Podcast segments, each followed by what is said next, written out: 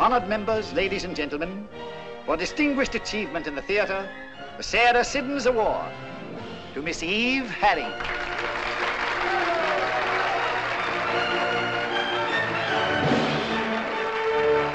I'm going to take you to Margot. Oh, no. Oh, yes, she's got to meet you. She's quite a girl, this what's her name? Eve, I'd forgotten they grew that way. I take it she read well. It wasn't a reading, it was a performance. Brilliant, vivid, something made of music and fire. How nice. After all you've said, don't you know that part was written for Margot? It might have been 15 years ago. It's my part now. You're quite a girl. You think?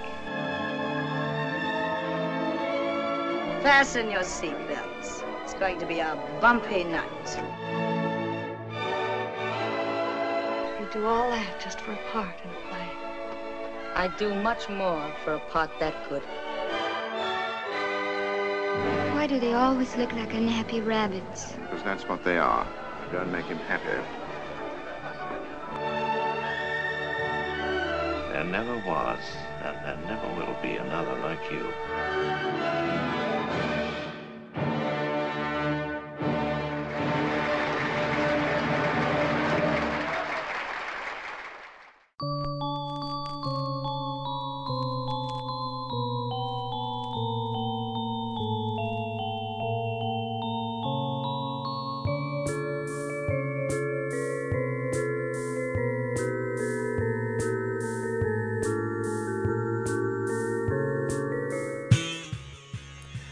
Fasten your seatbelts. It's going to be a bumpy podcast. Welcome back to the Essential Films Podcast, a podcast devoted to the discussion of the greatest movies ever made or the essential films. I'm Adolfo Costa, and I am joined by my co-host, Mr. Mark Espinoza. How are you doing today, sir? Pretty good, my uh, my friend. How you doing? Uh, pretty good, all things considered. You know, before we started uh, recording, we were talking about our current situations in the in our new world, uh, in our post-Corona world.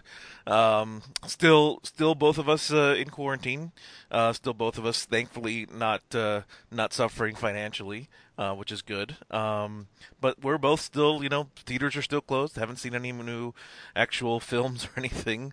Uh, so that's that's kind of a bummer. But you know, Yeah. I guess it's the price we have to pay. I did, uh, I did actually get to see uh, Birds of Prey. Um, I did, um, I did purchase that on. On on demand, I thought that was actually Oh, not a bad film. Yeah, Um, it was all right. Uh, and I did uh, get uh, I did get around to purchasing The Invisible Man, but I have not watched that yet. So Oh, you have to. You maybe have maybe to. we'll we'll discuss that one on a future Force perspective. Yes, definitely. Uh, what what what what uh, cinematic experiences you've been having in uh, in uh, the the Espinoza home theaters?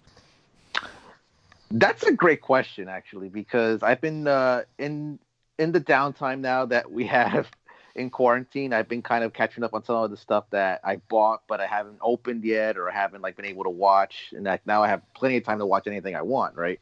So I went back and started watching some of my uh, sleazy films, like some of like the like the exploitation ones I've been collecting over the last couple years.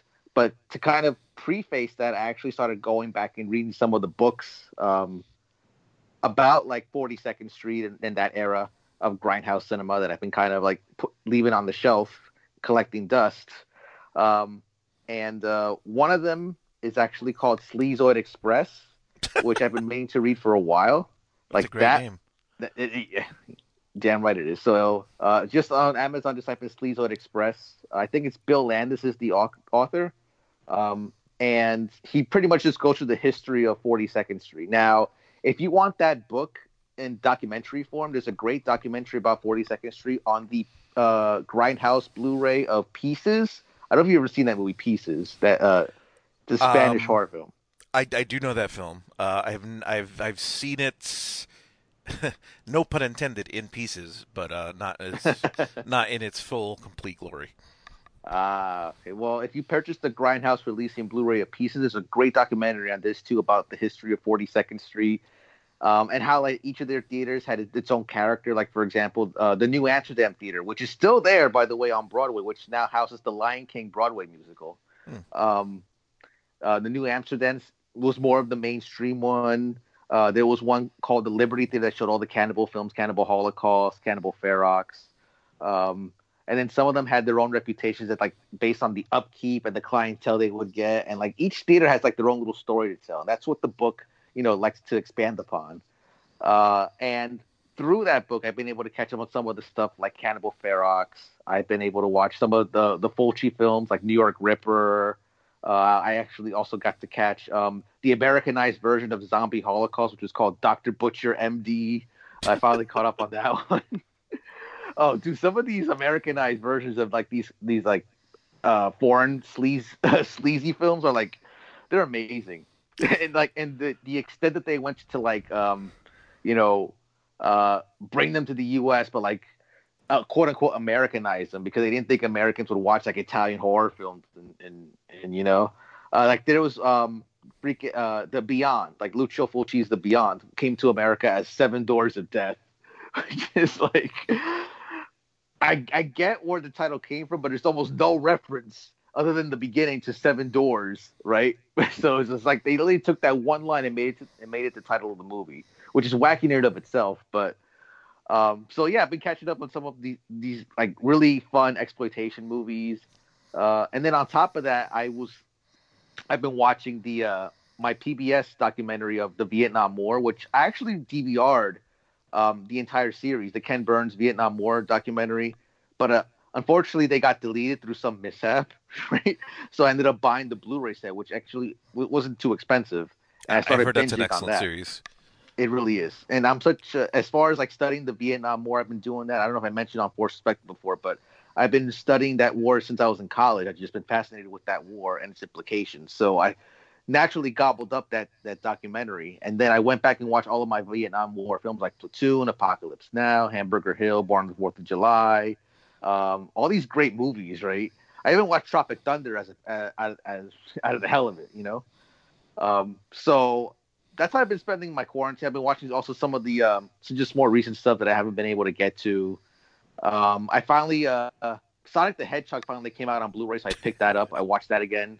It's still a fun movie but def- I would I would rent Sonic too, since I know you're kind of into like you know the video games and what I know it's kind of it's wacky and Jim Carrey you know makes it wacky in and of itself, but it's def- I'd say it's worth checking out. It's a I nice assume film. assume it's kid friendly, right? Yes, of course. Okay, then maybe maybe, uh, maybe you might I'll get it for my daughter and we can watch it together. Yeah. Um, so you know you're talking about exploitation films, and it triggered something in me that I I, I wanted to I, I wanted to mention uh, uh, in the future, but like I had in one, but now I, I it just reminded me of it. Um, speaking of exploitation films, uh, have you heard of the movie um, Corona Zombies? Yes, Re- I have. Released by Full Moon Features, the the immortal uh, the modern day, uh, I would say, um, uh, Cannon Studios, Full Moon Features, uh, yes, Cannon Films, um, which takes, uh, which when I when I saw the trailer for it, I'm like, okay, th- how did they make this so quickly? And it, and and I got my answer very quick. Is that all they did was just film a few scenes and then re-edit those scenes into mo- the movies Hell of the Living Dead and zombies versus strippers, and then add some news footage of Donald Donald Trump, and then they made a new movie. So there, there you go. go. Uh, Corona Zombies. I have not seen Corona Zombies. I, I can't imagine it's uh it has a a good uh, a good um Metacritic score, if you will. Uh, let, us just see. Out of curiosity, let's see what it's rated on uh, IMDb. I think there's a, a part two already. IMDb gives it a two point six. Uh, and what does I don't know if Rotten Tomatoes? Oh, Rotten Tomatoes does have one. Let's see. And it's at a whopping 57% on Rotten Tomatoes, which is higher than I expected. I think there's a there's a part two already that they that they did. No, really? There's going to be a part two. There's going to be a part two. Well, of course there is. Uh, oh, you know what? The reason it's only 57% is because there's only three reviews. Oh. so, so when there's only three reviews, you know, I guess that it's easier to get a higher score. Uh, but yes, Yeah, Corona zombies. Never l- leave it to the film industry to let nothing go unexploited. So, according to Dread Central, the uh, let me see. Let me see. It says Full Moon's Corona Zombies hit back on April 10th, and already the studios announced a sequel centering on Netflix's Tiger King series called Barbie and Kendra Save the Tiger King. Oh, So- There you go. I've never watched Tiger King. I never will watch Tiger King. I refuse to watch Tiger King. Well, at least you got through one episode. I've gone through exactly zero. Oh So- no, I've I haven't gotten through like one. I've gotten to like half of an episode, and I was like, Oh, I, I'm done. This is this is not for me. I mean, I, you know what it is? Like, I saw the trailer for it when I was catching up on. Believe it or not, I was catching up on some of the old uh, Dark Side of the Ring episodes from season one, Mhm. and on the Vice website, right? And during the ad break, they would always show a trailer for Tiger King, but this before it came out. Like, this like the maybe two weeks before it actually dropped on Netflix. They were showing a trailer for Tiger King. I'm like, you know what? This looks kind of interesting. I might watch it. But then, like, by the time you know it came out, like there was just all this hype around it. I was like, you know what? I don't want to watch it. like, like it's it's being hyped up too much, and I'm gonna be disappointed by it now if I watch it. So I'm just not gonna watch it. All right, moving on to our topic for this episode, uh, the 1950 film directed by Joseph L. Mankiewicz, All About Eve. Uh, it was directed by Mankiewicz, also with a screenplay by Mankiewicz, uh, based on the short story The Wisdom of Eve by Mary Orr, starring Bette Davis, Anne Baxter, George Sanders, Celeste Holm, Gary Merrill, Hugh Marlowe, Thelma Ritter, and a very young Marilyn Monroe. Uh, distributed by 20th Century Fox, uh, and it was originally released on October 13th, 1950. Mark, what is your history uh, with this film? Now, with All About Eve, I think with me, it was one of those things that just kind of came out of happenstance because and this is going to be a weird story. But so about what is it, 2020? About 11 years ago, this was 2009. I'm sitting at Yankee Stadium, and yo, I, I'm telling you, it's gonna be weird. I'm sitting at Yankee Stadium, right, at a Yankee game with my cousin, um, and in between innings, I'm like going on my phone and all that, blah blah blah. And at the time, I was I had like subscribed to like Amazon's uh, deal of the day like sales that they would usually tended to have. I mean, they still do, but it's not like usually it'd be tailored toward movies like every other day or whatnot, right? Like you get a deal of the day email that says, you know, oh, The Godfather Coppola restoration uh, on sale for twenty five bucks, right? So I get those emails like every day, every other day that had to do with movies that they were on, had on sale for the day, right? So while I'm sitting at Yankee Stadium for this game, right, in between innings, I'm on my phone, and then I get this email from Amazon that says deal of the day, you know, select uh, Digibook Blu-rays are on sale, I think, for like 15 bucks or whatever it was, right? Um, or what I can't remember how much. I think it was around 15 bucks. And among them, where it was all about Eve. Do you have that copy, the Digibook, the original one? I do. I do have that one. Yes, and now you have the there's the Criterion one, which I believe right now, I- as of this recording, it's on sale for like 19 bucks Oh, on nice. Amazon.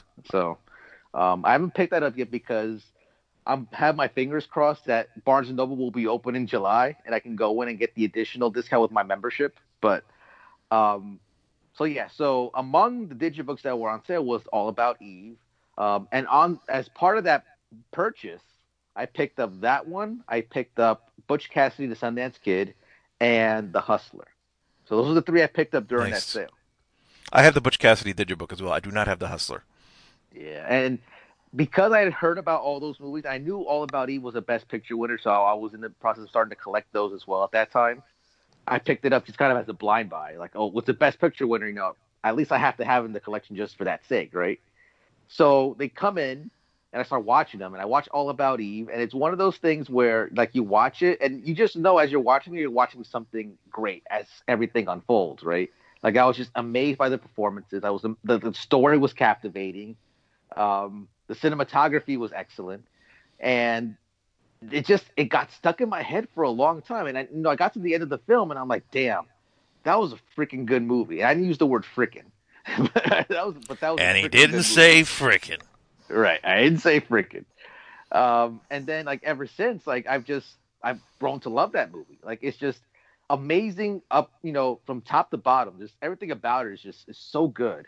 And we can get into more of the nuance as we talk about the movie. But from that first experience, like I'll never forget. You always, like I always say on these episodes, you you only get one first viewing, and like that first viewing just took my breath away. Absolutely. Yeah, th- th- this is um. I mean, it's a film that uh, the dialogue in this film is something that cannot be matched, right? Like, and I think that's what really I take away from it the most. Like the first time I saw it, I was just like, "Holy crap!" The writing in this movie, like, it's it's incredible. Like, there's nothing really like it. Um, people, people, it's almost kind of like too perfect because people don't really necessarily talk like that. But it doesn't really matter just because it sounds so good coming out of these actresses' mouths, you know? Right. Um, but it is uh, kind of a, you know, an, an, an incredible, uh, an incredible writing achievement, and it, like so, no wonder that uh, that it was, you know, it has the reputation that that it has. Right. Um, so that was the first time. So how long ago was that? That was 2009. Okay. So that was okay. So wow, yeah, eleven years ago. You're right. Yeah, that's what you said. I, I forgot that you had mentioned that. but yeah, that that's wow. Um, so yeah, I watched it um quite a bit um uh quite a bit earlier than that. Uh, I watched it actually not quite a bit, like only a, probably a little bit earlier than that. I watched it. Oh, let me think. Um, maybe 15 years ago or so. Uh, it was on when I was on my quest to watch all of the movies on the uh, IMDb uh, 250 and the uh, AFI 100. And uh, you know, I whenever I was burning through all the uh, all those movies, and I got the All About Eve disc because that's when I watched it for the first time. Watched it by myself at home and in, in a couch. So somehow I went through all of film school without anybody ever showing us this film. But um, and it's you know I went and it, it kind of just like you, I watched it and I sat there and I was like, how how is this? This movie is in, incredible. Uh, it, the the just the dialogue, the acting, the the performances, the the cinematography from top to bottom. The the whole movie is one of those movies that just like absolutely perfect. There's like no flaw in the film at all. Right. Um, but yeah, so that that's basically uh, there's no real big story to mine. It was just like it was one of those movies that I was knocking off my checklist of uh, greatest movies of all time, and I got to it. Uh, I got to it one day and I watched it. So unfortunately, there's no great story behind it. But that's that's my history of it. Um, I have owned. Uh, the film in several formats. I have owned it. Uh, I owned the the the DVD, uh, and then I got the digibook that you own, and then now I do own the um, the uh, Criterion Blu-ray. So I did double dip uh, on the Blu-rays, so I have two versions of it, but that's okay because I don't want to get rid of the digibook. It's a nice digibook. It know? really is. Yeah. So, but the the Criterion has so many good features, so that's that's my whole my sole reason for double dipping on that because the, the, bonus stuff on Criterion like is so good. Yeah, so I'm gonna keep both of them uh, regardless. Um, but yeah, it's a really it's a fantastic film. So uh, let's let's dive into some of our still some of the kind of background on All About Eve here. Um, so, it, as I mentioned at the top, uh, it was based on a uh, sh- a story called "The Wisdom of Eve" by an author named Mary Orr, and that story was based on something that that Mary Orr had been told by an actress named uh, Elizabeth Berger or Berger. I'm not sure Bergner, how to pronounce it. Yeah. Uh, that uh, basically mimics a lot of what happened in All About Eve. She was an actress that was playing a part, a young fan, very obsessed young fan, kind of wormed her way into her life and into her house, and then and got employed as her assistant, and then shortly thereafter started, you know, wreaking havoc and uh, and kind of trying to take uh, take over her life and under, and undermine her. So this was, you know, uh, and then apparently later on that the this actress did confirm that the events in the story, while fictional, were based in reality, and a lot of that did actually happen. Um, so so there's kind of a lot of levels of of based on you know based on stories here, right? Like right. an actual incident, then a short story, and then the film itself. Um, and then so uh, someone had just Mankiewicz was already writing a story about like a an out of war or like an older actress that was kind of past her prime, and then he ended up reading the the, the story, and then kind of started combining elements of both into like a new script. Uh, he he's then sent uh, uh, let's see he he did change some of the the, the he did keep certain aspects like the Eve Harrington and the relationship with Lloyd and Karen, uh, but uh, he did um, change something like uh, he changed her name from Margola Cranston to Margot Channing, which is a much better name. Good choice. Uh, and uh, he ended up um, replacing her husband. She had a husband in the in the in the play or in the original story, and he replaced her with uh, Bill Sampson, who's just like a boyfriend. Right. Uh, so that's uh, those are kind of the major changes the, that uh, Joseph L. Mankiewicz did. Um, so also as far as the background goes, um, there are certain different casting choices. We always go through like the different casting choices that they originally had in mind. So I, I think these are always kind of fascinating. Um, it was originally written for uh, Susan Hayward, who was only like in her 30s at the time. Uh, but Darryl F. Zanuck, who was the head of uh, 20th Century Fox at the time, which by the way, I guess this makes it a Disney movie now. Pretty much. Uh, said that she was too young.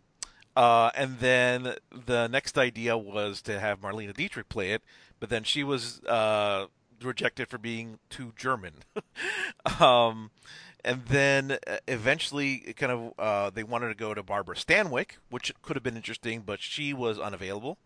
Uh, Tallulah Bankhead also considered, and uh, Joan Crawford, who was kind of Bette Davis's uh, kind of off-screen rival, she was also considered, but she was also uh, unavailable. She was working on a different film, and then uh, eventually, actually, eventually was cast was Claudette Colbert, but then she got injured. Um, and my research didn't say what she was injured, uh, what her injury was. So they finally went to Bette Davis, which is interesting because Bette Davis, kind of a big star, and she ended up getting this like after like six or seven people were either rejected or turned it down, which I think is odd. Yeah, I mean that's just you know it's one of those just like things that just comes down to luck at that point. Um, this is also kind of uh, at the time when she was trying to have a career resurgence herself because she had just been she just gotten out of a long contract with Warner Brothers and the last several films that she had been in had bombed. Uh, so that so she was kind of like in a in a position to like show the world like hey I'm still Bette Davis here. Yeah and it's one of those um and they kept trying to uh, tell Mankiewicz too from what I was you know reading about this as well. They were they kept trying to convince Mankiewicz, don't hire her, don't hire her. There was a, a couple of like his peers that were actually actively saying to him, like, don't hire her. Like she's gonna she's gonna grind you into dust. One of them said. I forgot which director it was. I might have I might be able to look it up while we're talking, but I don't I remember reading like this one director told Mankiewicz like, you know, you don't want to hire her. She's gonna grind you into dust. Like she's terrible and whatnot. And uh, good thing he didn't listen to them. Yeah, and, and you know, Bette Davis has had a you know a reputation for being a difficult uh, personality, shall we say, a diva. Uh, but I mean, perfect. I mean, this is this was like a perfect role for her. So thankfully for everyone involved, she did end up getting hired. Um, right. Anne Baxter was hired. Um, not too much. From what I can see, not a lot of different casting choices for her for the Eve Harrington role. Um, they did want uh, an actress named Jeanne Crain, uh, but according to I believe it was Zanuck said she lacked the bitch virtuosity that Anne Baxter had. Uh, his his words, not mine. Um, and uh, Bill Simpson, Bill Sampson was going to be a couple of different people, including uh, either John Garfield or Ronald Reagan, which I think would have Yeah. been, um, quite frankly, terrible. I'm not sure if you've seen a lot of Ronald Reagan's acting. He was not good. He was really kind of hammy, and I'm not letting personal politics kind of seep into it here. He was just not great. He was kind of a hammy actor. I don't think he could have delivered this dialogue. Uh, Ronald Reagan could have delivered this dialogue, to be honest. Let's see. So a couple things. Um, first, apparently Claudette Colbert threw out her back. It doesn't say what she was Oh. doing, but she threw out her back sometime before the start of shooting, which is why she had to be replaced. Okay. Uh, and the uh, director that had told Mankiewicz, he said, "quote Have you gone mad? This woman will destroy you. She will grind you down to a fine powder and blow you away." That was Edmund Goulding who said that to Mankiewicz. Why do I know that name? I feel like I've probably seen movies of his, and I can't think of what they are right now. and apparently came from experience because he said that he directed Davis in four pictures prior to this. So apparently he knew what he was talking about. But yeah, I mean, I it must have been a Betty. Yeah, oh, interesting, interesting. and I can probably find out what those movies are right now. So so why you go ahead with the next the next uh, bullet point, but let me find out what those movies were. All right. Um, also considered uh, for the um, for the film, uh, Nancy Davis, who became later on became Nancy Reagan, so another Reagan connection, uh, was considered for the Karen role, and uh, Jose Ferrer considered was considered for Addison DeWitt. Interestingly enough, um, Zsa Gabor was was trying to get into the film as Phoebe, who is the young fan that shows up at the end of the film. Um, but interestingly enough, they were considering her for another role, which was the Marilyn Monroe Miss Caswell part. Obviously, that went to Monroe as well. Angela Lansbury was also considered for the role of Miss Caswell, uh, which is which would have been interesting because I don't feel like she would have had that kind of glamorous look that Zsa Zsa or Marilyn Monroe had. So it's interesting that she was in the same Right. consideration. Not that she was on a, like an ugly young lady. I'm just saying she didn't have she doesn't have that kind of vibe that Monroe or uh, or Zsa Zsa Gabor had. Well, um, before you go on, I did find that Edmund Goulding was the director of The Razor's Edge from Oh. 1946, which is I think Anne Baxter won the Oscar for She that. She did win an Oscar for that. Yeah, uh, best So supporting. He I was the director. Yep, and then he directed Davis in Old Acquaintance from 1943, Haven't The Great Lie from 1941, it. Haven't seen that. uh, The Old Maid from 1939, and Dark Victory also in 1939. I have seen Dark Victory. That's where I've seen. Okay, so I've seen Dark Victory.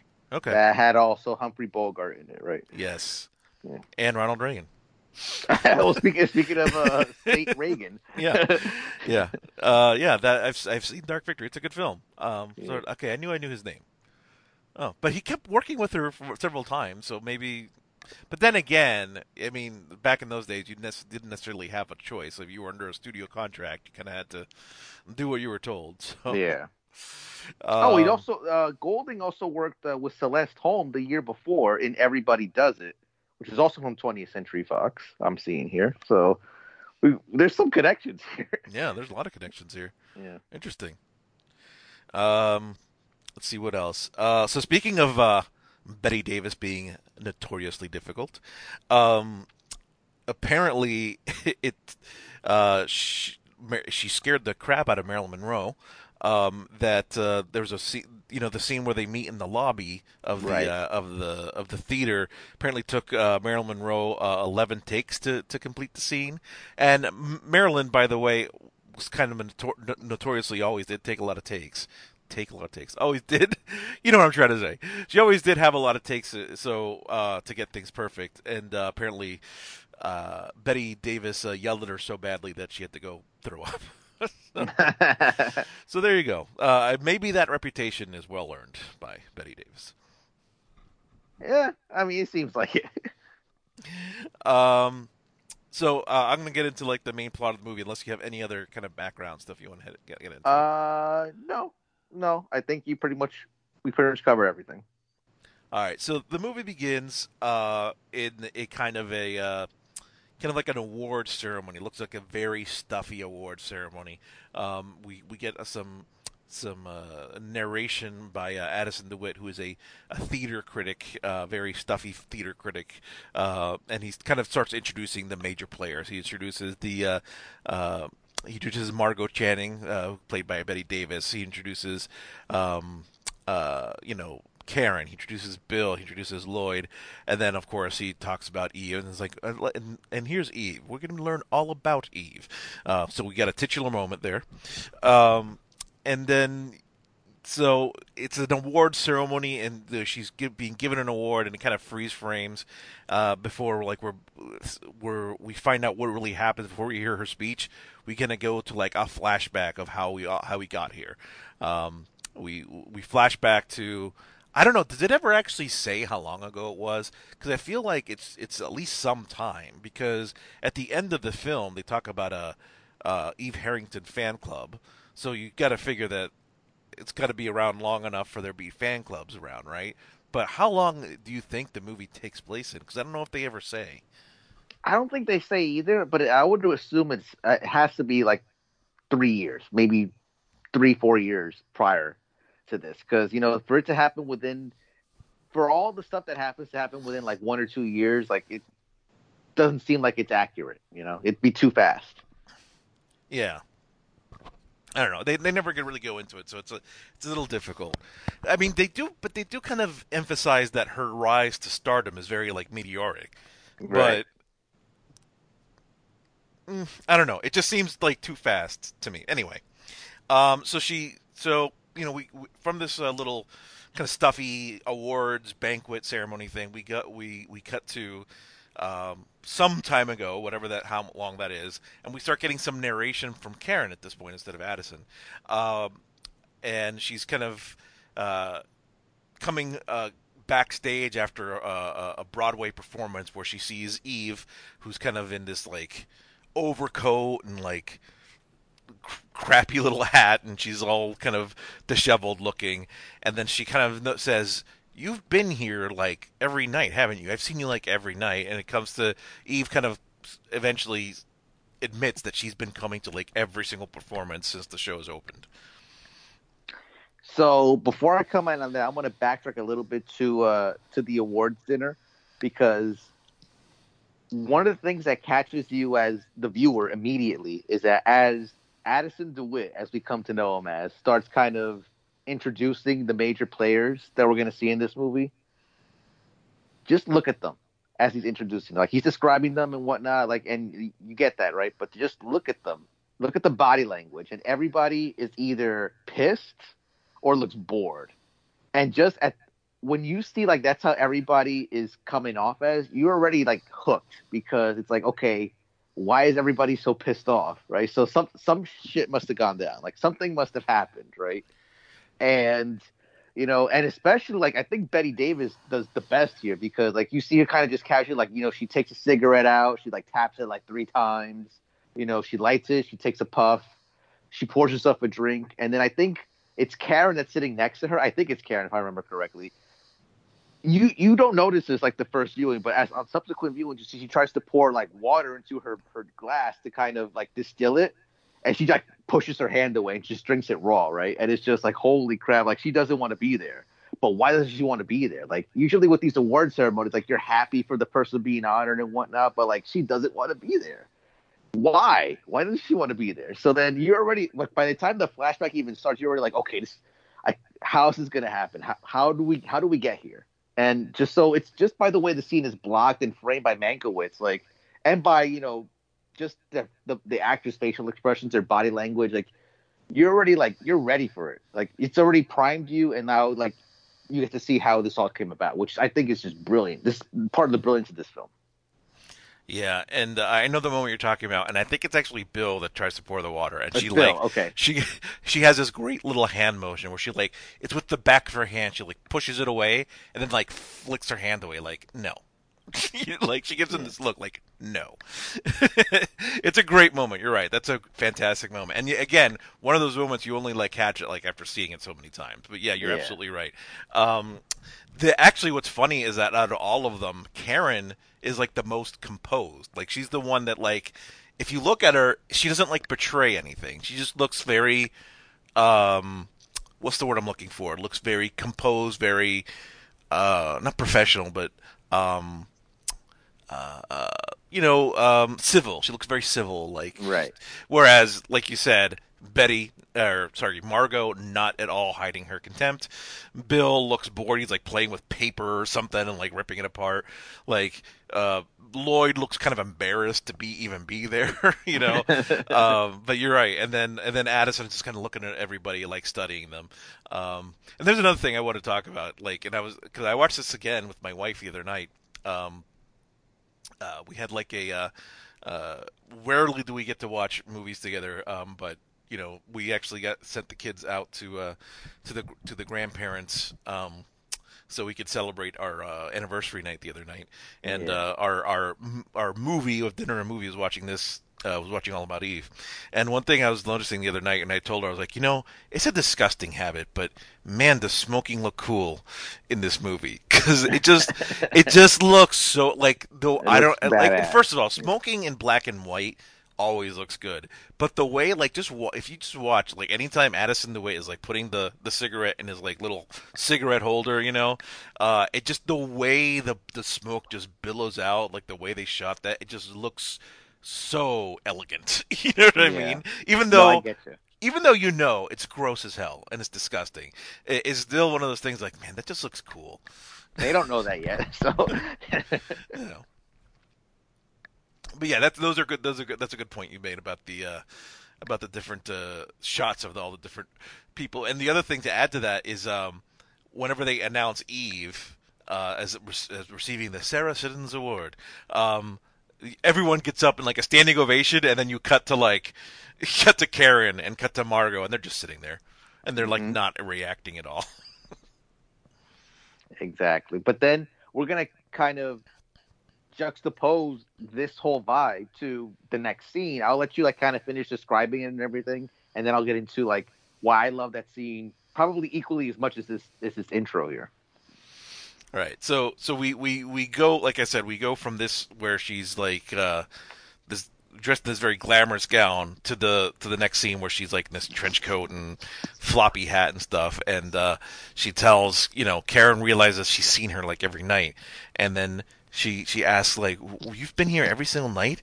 And then you know uh Eve kind of lets quote unquote lets it slip uh, that she just is you know so enamored with Margot and she's like her biggest fan that she you know she, she she touches her soul anytime she performs all that kind of stuff. So of course Karen being the nice person that she is decides that you know you should come in and meet Margot. You should like let's give the kid a break. Let's let's let have her meet her hero and bring her backstage. Exactly. So, um, you know, so again, you know, we go from that scene to when Karen first meets Eve, and like again, like you not you you're thinking nothing of this. Like, oh, you know, it's you know, you get to know Eve a little bit. Uh, you know, she's a big fan of Margot Channing. You know, she's seen every performance of the play, uh, which I believe is called something like Aged Aged in Wood or aged something. in It's- wood aged in wood yeah, yeah, it, it's a, it's a wacky name, but uh, um, so like Karen kind of takes pity on her, like, oh, you know, you've been she's been coming to all these shows, you know, she's such a big fan, you know, why don't I take her in to to meet Margot? Um, so that happens, and I'll let you take over for the next scene because after that is what I really want to kind of dissect. Is this whole like you know when Margot meets Eve? Right, and and then before I get to that, I should also mention that I I, I don't want to make it seem like Karen is the one who notices her and brings her in.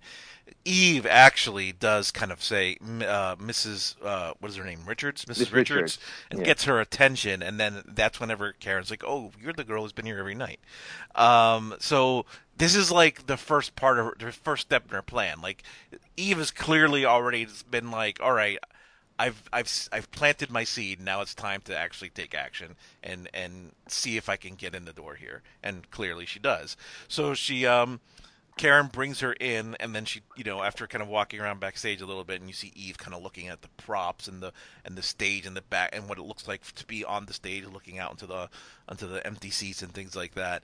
Um, you see, uh, you know, Karen tells her, you know, wait out here as she goes into the uh, uh, not the locker room, the dressing room, uh, where um, Margot is kind of decompressing after the night and has her, you know, she's she's got her uh, her uh, costume off, but her hair is still kind of like put up, you know, in like that gimmick that is gonna go under a wig, you know. Yeah. Um, and so now they're like, she she's getting her her body, she's getting ready for like not being, you know, on stage anymore.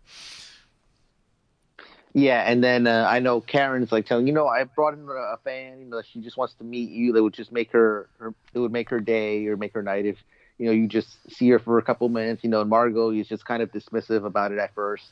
You know, like she's just she's trying to just decompress out of like you know her you know her, stage mode basically. And you know, I think I think they mentioned that Bills has to like she's taking Bill to the airport or whatever at that point. I don't remember, but um you know, basically she's just dismissive of like, you know, Karen bringing home like one of the strays, I think she called it, like from the street or whatever. But you know. But we just kind of get this sense of like you know of Margot is like just kind of being like full of herself and whatnot at, at first, um, and you know she kind of just wants to just dismiss Eve at that point.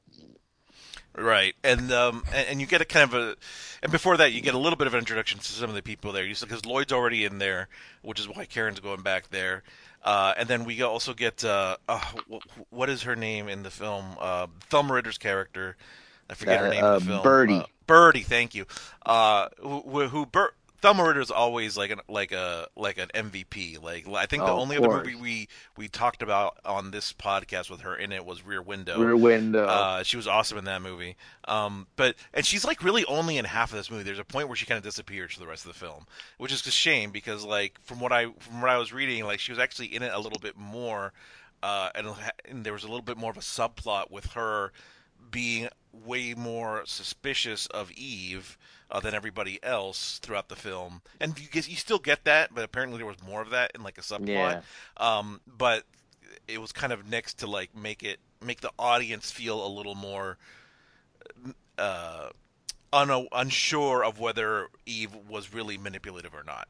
Whereas before, in the the way it was written before, it was a little more obvious ahead of time. So that's kind of why her part was apparently kind of written down, which is a shame. But she she's good for the the, the time that she's in. Um, but yeah, like you said, uh, after Karen kind of pleads with her, like uh, Margot tries to like get her to get uh, Birdie to kick her out, but you know Karen does plead her case, and uh, she she gets her to come in. Right. And then basically at that point, like they just it's basically ex, well, quote unquote exposition at this point, because you know they, she, you know, Eve comes in, you know, all humble and everything. You know, I'm such a huge fan, you know, and then they kind of get to know Eve a little bit. They ask me like, you know, about her past and whatnot. So she goes into the story about how you know her husband or boyfriend or whatever, quote unquote, died in the war. She It was, her, it, was her, it was her quote unquote husband. Yes, quote unquote husband, right? So then, you know, she had this little job at a beer factory, and then, you know, she moved to the city or whatnot, you know, and then I think I think that's what she mentions that like she saw like Margot in, in a play in San Francisco, and that's how she came to know her and whatnot. So she tells essentially what's this sob story, and she wins everybody over in the room, right? Like they go from kind of passively, you know, dismissing her and whatnot as just a fan to like oh wow, you know that's such a sto- you know what a story, what a, what a journey you've had and whatnot. And then and here's my thing, right? So not only does you know within the kayfabe world of the film, does she win over like everybody in the room, like Karen, you know Lloyd. I think Bill's already there. I'm not. If, I think Bill's already there. Um, Um, when she starts telling the story, yeah. Was Bill already there? Or did he show up after? Okay, that I can't. he remember. shows up in the middle. Like he's not there initially, but I don't remember if she starts telling her story when he's there or not. Well, as far as like even like with Margot, Margot, Karen, Lloyd, they get won over by that story, right? And but here's the, the, the brilliance about it. So does the audience, because already in the beginning you're suspecting like, okay, something's going wrong here, right? So like, did Eve do something? Like like something must have caused like this kind of tension, just that opening scene, right? But then you come to this scene and kind of Eve pours her heart out to them, and she talks about her past and not only is she winning over the character, she's winning over you, the viewer, because now you don't suspect a thing. Like, oh, poor Eve, you know, this is so sad, you know. And you, in a way, like, if it's your first time viewing, you kind of even start to suspect maybe like Margot did, like Margot's the evil one, right? You don't suspect the thing, which is again like the brilliance of the writing and just have the way everything's structured. Is that you know, with this scene here, Eve turns into the hero in the audience's eyes at this point because you don't know what happens later yet. So I think the way that this some kind of hides the intentions of what's to come is again another part of the brilliance of this film. Yeah, and and um, and the other thing I think she mentions is that she's from Wisconsin, which is like such a, you know, middle America thing, like to make her Yeah. seem so so down home country, which may or may not be true. I can't remember by the time it's a, a- it's like reveal, all the truth is revealed at the end, and whether whether that's true or not. Um, but regardless, what's what's great about that, and but the point you just made is. I went into the movie blind. Even the movie was like, by the time I saw it, fifty, almost sixty years old. Like I still had never actually um, really knew anything about it at all. I just knew it was a great movie, and that was it. So whenever I came into it, uh, completely blind, you're right. I saw those people like you know all these characters like dismissing her at the beginning uh, during that uh, awards ceremony, and then here she's like saying, um, you know, giving the sob story. So you're so like I remember thinking like not knowing what the deal was. Like I don't know if I was necessarily thinking, well, these other people are the bad guys, but it was more like, okay, something is going on because at the beginning of the film they don't like her. But now they do like her, and she's kind of winning him over. So what's going to happen here? What is like? It actually did set up that kind of like frame of frame of mind where I was like, "What's going on here?" Because so thankfully that was none of that was ruined for me. So exactly. Which again, like I like, what's I would love the scene so much because it doesn't even give you a hint that there's like some foul play right afoot. Like everything just seems like on its face, like it just you you, you believe the face value of it all, right? So like you don't you don't have any suspicion of what's to come. You know, uh, I think that um, Bill does come in after the story because he kind of barges in. It's kind of like I think it like breaks the tension, right? Like oh, he okay. because like he like barges in and is like, "Hey, we're gonna miss the plane" or whatever, uh, and then Karen has to like be like, "Hey, this is Eve," and he's like, "All right, hey." And then like two seconds later, he's Yeah. like, "Who are you?" and he comes off like such a jerk, right? But like later on, like he's the one that probably looks like one of the best in the film, right? Like Yeah. he he looks really good by the end of the film, but in the beginning he's like he's like look at this asshole. you know what I mean? he completely dismisses this this this woman just sitting here. Yeah. Um but yeah, so she uh so so you know, Bill comes yeah, this is why because Bill comes in uh saying he has to go to the airport blah blah blah and then basically Eve kind of worms her way into like saying, "Well, I can help you at the airport, you know, and uh uh I can help you guys get to the airport and take your luggage or whatever like that." So I that's why I think it happened after her story cuz um cuz I don't think there was a spot for her to say it if you if Bill was in such a hurry. yeah, you're probably right on that front. Yeah. I mean, I've seen that so many times, but like those little details, you never know. Like you can't always keep straight. But I'm pretty sure because Bill Bill's in such a hurry that she doesn't tell the story after that. Right. Um, so then we cut to, uh, and, and then what? Is, then Bill, like, guess while Margot's taking a shower or, or, or something, uh, he's just kind of like does this whole diatribe about the theater and how he's kind of how he's kind of sick of the theater and and now he's gonna go out to Hollywood, to, like, Hollywood. to Yep. be a director in Hollywood and things like that. And and she kind of gives him like a she kind of argues she kind of pushes back a little bit about how like theater is a little bit more prestigious, you know what I mean? But And, and I also love too that she kind of like throws in like a little a little bit of bait to Lloyd, saying, "Oh, like I'm a fan of your work as well. Like I followed your last play or whatever." She said to him, you know, to kind of like kind of hook him in as well. right, yeah, exactly. And then that comes that happen that comes into play a little bit more later in the film. Yeah. Um, so then uh, we get uh, let's see here. Look at my notes here. Then we then they're at the airport, I believe, uh, and that's where you know Eve is with them, and he kind of uh, he kind of basically says, um, you know, hey, she kind of says like, hey, why don't you? Um, I'll take care of your your your baggage while you go say goodbye to while you say goodbye to Bill. Right, and then like they kind of have their alone time together. Like he said, they're saying goodbye to each other, and she kind of barges in too. Like, Oh, she totally cockblocks Bill. yeah, because like they're about to kiss and like and and she goes you're already you know what i mean and you gotta love you gotta love 1950s uh new york um uh airport airport security like he just walks in like Just- 10 just minutes in. before, Yeah, right. 10 minutes before the, the plane leaves just walks right in uh what a world I know. um, but yeah, you got just a little bit of backstory about how you, this is what's important about this scene is that you get um, not only the exposition of Bill's going to Hollywood, but you start seeing Margot's insecurity, and that her insecurity is what drives the rest of the film. Uh, how she thinks he's gonna like fall in love with some young Hollywood bimbo or whatever, you know, Right. and like and leave her because she's very insecure about her age, uh, and how you know he's a he's a younger man than she is, and how she's gonna, you know, he'd be surrounded by all this temptation and things like that. And um, it's interesting because um,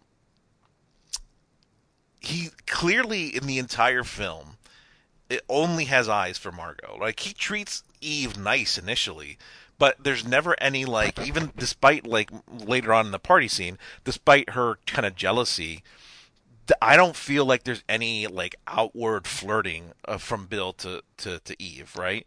Um, where and even there are times where like so when he kisses her or he's about to kiss her, um, and Eve kind of barges in, like he kind of looks at her with a little bit of contempt, you know. So like he clearly isn't even like thinking about Eve, right? Right. Uh, but Margot is still like has that kind of she has that insecurity and she always and she and that's what drives her through the rest of the film.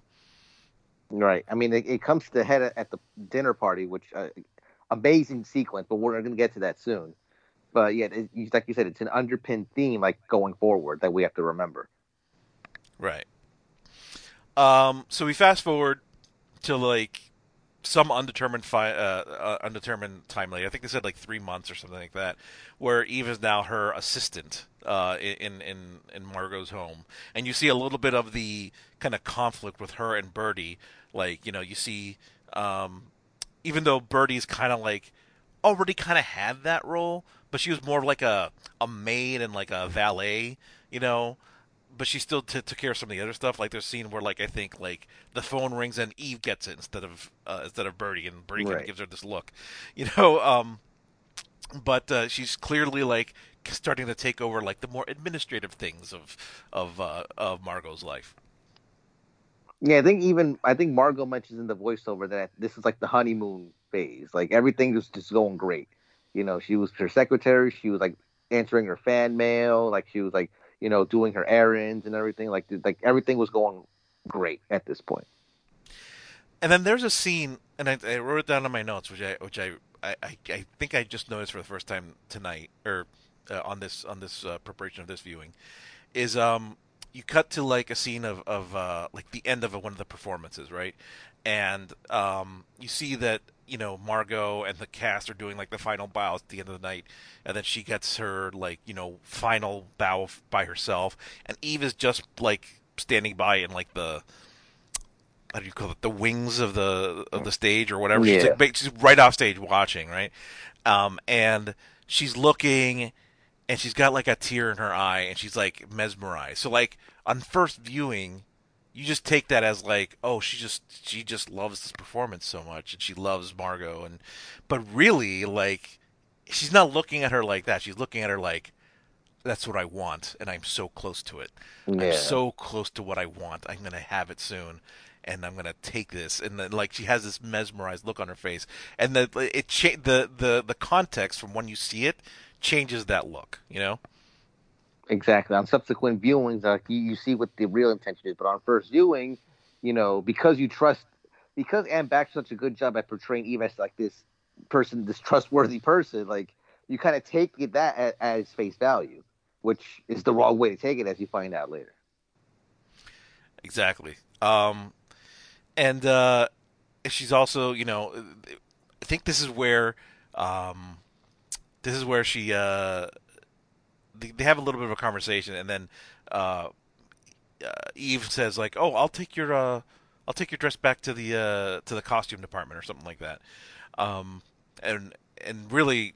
You know, trying to sound like she's being altruistic, but then Birdie reminds uh, Margot's like, "Hey, uh, that's a union job. Hey, that's a union job." Yep. So when when Margot goes to stop her, she finds her outside on the stage, having the uh, pretending the, the dress is on her and like taking a bow to the audience. Yep. Yeah, the the which again that's already that already starts playing the seed of doubt in Margot as well. She sees that. I mean, you you could easily like in the moment dismiss that as just like you know a fan being a fan, but then like some you can tell in in in Margot's face that something's starting to click. Like it's it's it's not the the seed that's gonna sprout like the you you know the main doubt about her, but it's something like the the nest has been laid out basically at that point. Like so, like something already like she has that face like okay there's something not something wrong with her but like there's something about this that i should be worrying about like but it's not enough to really like trigger her complete doubt until later when um, Bill calls her, right about about uh, about his birthday, which we're gonna get to in a little bit. But Uh, I think it's actually the next scene.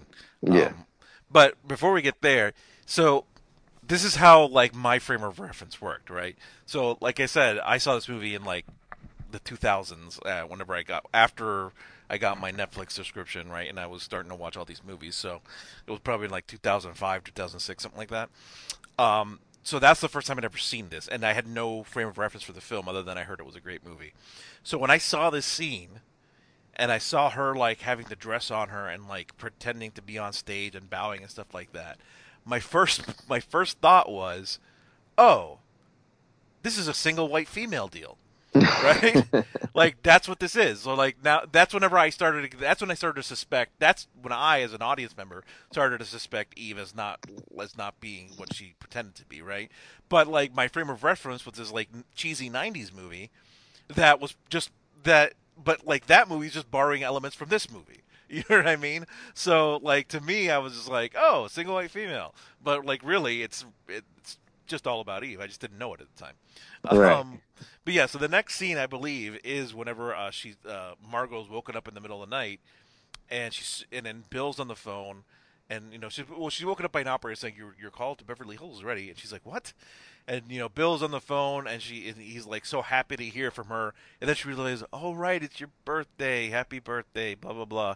But like she's so confused because she knows because first of all she forgot, Yeah. but she but but then she's like, how did that call go through? And then she realizes, oh, Eve must have done it, and so you know the the time before, like when you said she saw her like with the dress, that started to get the wheel spinning. But this is when she's like, all right, that's that's weird. I don't like this at all. That she just did that. That's overstepping her boundaries. Exactly. Like, you know, because, I mean, something like that, you at least ask the person first. Like, yo, listen, I'm going to put this call in for you for X amount of, you know, time because it's Bill's birthday. Like, if she had, had told her ahead of time, the fact that she kind of just was caught blindsided by it, you know, that's what's like, okay, like this, something weird's going on here. This is not right. Yeah, it's um, some so so uh, let's think about this then, because I think in that in that call he talks about how he's like almost done with the movie, so it has to be a couple months then he's been working on it then right? Right. So then it has to have been a few months that Eve's been with him with her. Right. Okay, because he like he says he's like gonna come back in like a couple days or something like that, because that's when they have the party. Because it's his birthday party. That like even though this is his birthday, they have the party that they have is like his birthday Uh, yeah. Um, and then the next morning, um, he, she's got a. Uh, is a great line, right? Um, uh, Birdie comes in with like her her breakfast in bed or something, uh, and, and she's like, "What do you think about Eve?" And Birdie has this great line. Do you want an answer? or Do you want an argument? That's right.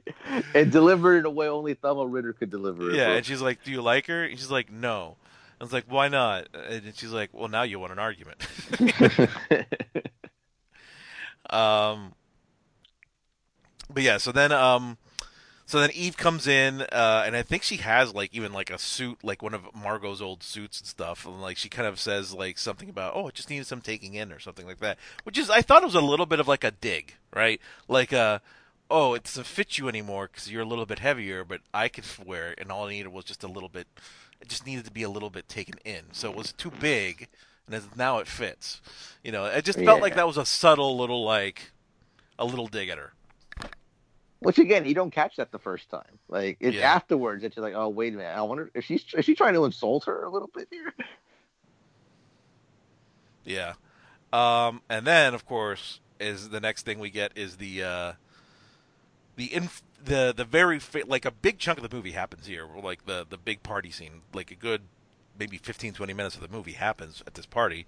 Um, and so we we start and she's uh Margot's getting ready for Bill's party. Putting on this dress, uh drinking she's already drinking a martini, right? She's already drinking. Um and she's putting on this this dress and she's like wondering, "Where's Bill? He should be here. He's late." Uh and then uh that's when uh, Thelma Ritter uh, explains to him, "Oh no, he's been here for a while." She's like, well, "Then why hasn't he come to see me?" He's like, And she just gives him this look. She gives her this look, and she realizes, oh. And then then Margot just downs the entire martini. So like, um, you know, here's the thing. Here's one thing I want to say about um about uh uh Bette Davis's performance here. I think as the night goes on, she does drunk very well. Like it's not it's not like comical, right? Right. It's it's believable for like someone who's like in this mood to like get this drunk, but not like be. It's like she's clearly hammered by the end of the night, but she's still completely uh, understandable. Like you understand everything she's saying, but because it's Hollywood, right? Her her hair is still perfect. You know what I Exactly. mean? It's like dignified hammered, basically. You know. But before, but what I like, but the other th- good little bit of acting that she does here is right. She like once once she realizes, oh, he's been talking to Eve these last twenty minutes or whatever. She like walks out the door where Birdie, where Birdie still knows. She walks out there very calmly and closes the door very calmly, and then runs downstairs because she like wants to like catch them in whatever she suspects of doing. Yeah. And then this is where like her claws come out. Like this is when like Bill's here and he's like happy to see her. You know, she she catches you know she quote unquote catches him like talking to Eve like in a you know not even in a flirty way, just like being very kind of you know graceful, uh, gracious, and like and she's laughing at his stories or whatever. So she's she I feel like she's flirting with him, but not the opposite. Um, and then Eve kind of comes in. Uh, or sorry, Margot comes in and she's clearly already kind of pissed off. Like she's already got this, she's got the bug up her ass that E is kind of manipulating things, and now she's got the insecurity of her being an older actress, and this young little thing is now kind of she feels like warming her way into the relationship, and yeah, now it's now it's turning to now it's starting to be a, an issue. Yeah, like there's some there's some really uh great acting here, some really great dialogue. Um, especially when she's trying like she sends Eve away and then she tries she has the argument with Bill, like, you know, oh, you know, what are you seeing her? Are you trying to do anything? You know, he's trying to tell like, you know, only have eyes for you, I only think about you. Like you need to stop like being so down on yourself. Like it- it's a really good uh back and forth between the two. Like really good acting here. Yeah, it, which it's really transitions into like you know the rest of the party, which other stuff happens, which we'll get into in a little bit. But like just just uh that this conversation already here, you know, just you know, great stuff. And this is like, I mean, this whole party sequence, this is all Bette Davis. I mean, like, people are bouncing off of her. Like, she, like, if you just look at the lines of dialogue that she, like, spits out during this entire thing, it's like whole monologues of, like, of anger and venom and insecurity, and she's she just delivers it flawlessly. Like she's so good in these in these scenes. Um, and in the beginning, real, real quick, bro, I have to mention like when um when uh she's when Eve Eve gets sent away, but of course before she goes, she has to like be all this altruistic, you know, and like, oh, do you want me to get anybody anything? Do you want want a drink? You know, so Margot tells you know I'll take a martini dry, right? So then Bill's like, you know what, I'll get it, right? So then he, you remember the part where he asked Eve like, you know, what do you have? Oh, yeah, and then Margot like, goes, a milkshake. a milkshake. yeah, that's great. It's such a perfectly delivered. like too. what a bitchy line there. Like that's amazing. uh and but like the whole like the whole argument she has with Bill, right? Where she where he's basically saying like he's not having any of it. He's like you're being a paranoid, you know, even though she's right. She is right here. But like in his mind he hasn't seen any evidence of that. Like so she's so he to her uh to him she's being paranoid and she's like no, I'm right. I know this is weird. And like they're she the way they're arguing like the way it's blocked um even though it's dramatic, even though it's a little bit mel- melodramatic, uh, it's it feels real, right? Because like there's one point where like she's she's so mad, and he's like standing in front of her, and she tries to like walk past him, but he like blocks her. She tries to walk past the other way, and he like blocks her. And It just reminds me of like actual fights I've had with like significant others, where I'm like, where where me as the man trying to like block the way. I'm like, no, no, no, hold on, you know, stay back here, you know. And and she's just really the way they're arguing is really really good. Um, that's right. it's bro. a really great sequence there. Outside of a beehive, Margot, your behavior will not be considered either queenly or motherly. Bro, what a great line. There's so many great lines here. Um, uh, and the um, uh, so then we get you know some of the other guests arrive. You know, Karen and and uh, the producer Max Fabian and Lloyd are all arrive. uh, and then Karen notices right away because Karen is her best friend. She notices right away. All right, what's going on? She's and she's because she basically says something along the lines of, uh, "Are we? Is this beginning or is it ending? Something like that." I forget how, how the line goes, but it's this. It's basically the setup to the fasten your seatbelt uh, line. yeah. Um. Uh. Ah, man, I wish I could remember how it goes, but it's it's basically like, um, is this about to start or is it just ending? And then that's whenever she kind of goes up and goes, uh, uh, fasten your seatbelts. It's going to be a bumpy night. Um, and one of those, one of those misquoted lines. Uh, of all time, um, it's, it's up there with "Play It Again, Sam." I see a lot of people go, "Buckle up, it's going to be a bumpy night." It's like, no, it's fasten your seatbelts. It's going to be a bumpy night. And it's such a like. I wonder if they knew when they wrote it, it was gonna be like this is like. How do I put it? Like, so you know when you watch the Terminator, for example, and you the "I'll be back" line was not. It, it doesn't seem like it's meant to. Like when you watch it in in context, it doesn't seem like it was meant to be this really like powerful, memorable line. But it just becomes Right. one, right? Um, so, but this seems like it was written to be a moment. You know, the fasten your seatbelt's going to be a bumpy night. It seems like it was written to be a moment. But I wonder if it was written that way or if it was just another line in a, in a script of great lines.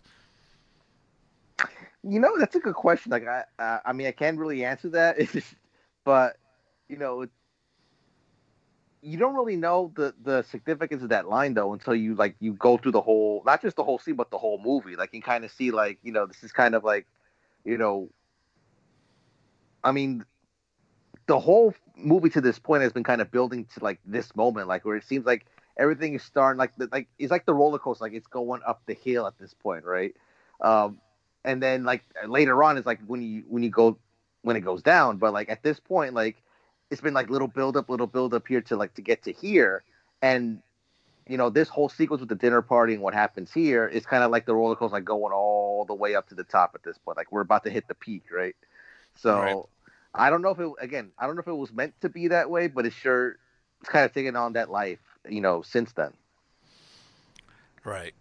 Um, and it's a great line, and we'll we'll come back to that line a little later. But um, the uh, after after she delivers the line, uh, we get uh, more guests arrive, including Addison and uh, and his young uh, Miss Caldwell, who or Caswell, Caswell or Caldwell, I think it's Caswell, uh, Miss Caswell, who's played by Yes. uh, the very young uh, Marilyn Monroe. Now, this is not her first movie, uh, but this is one of her early, early roles, and you can tell it's uh, one of her earlier roles, not only by the date of the film, but it's because she's a lot skinnier here than she is in other films. Not that she was fat by any means later films, but she was a little more curvy, I guess you would say, in, in other in, in future films, like uh, where she's very skinny here.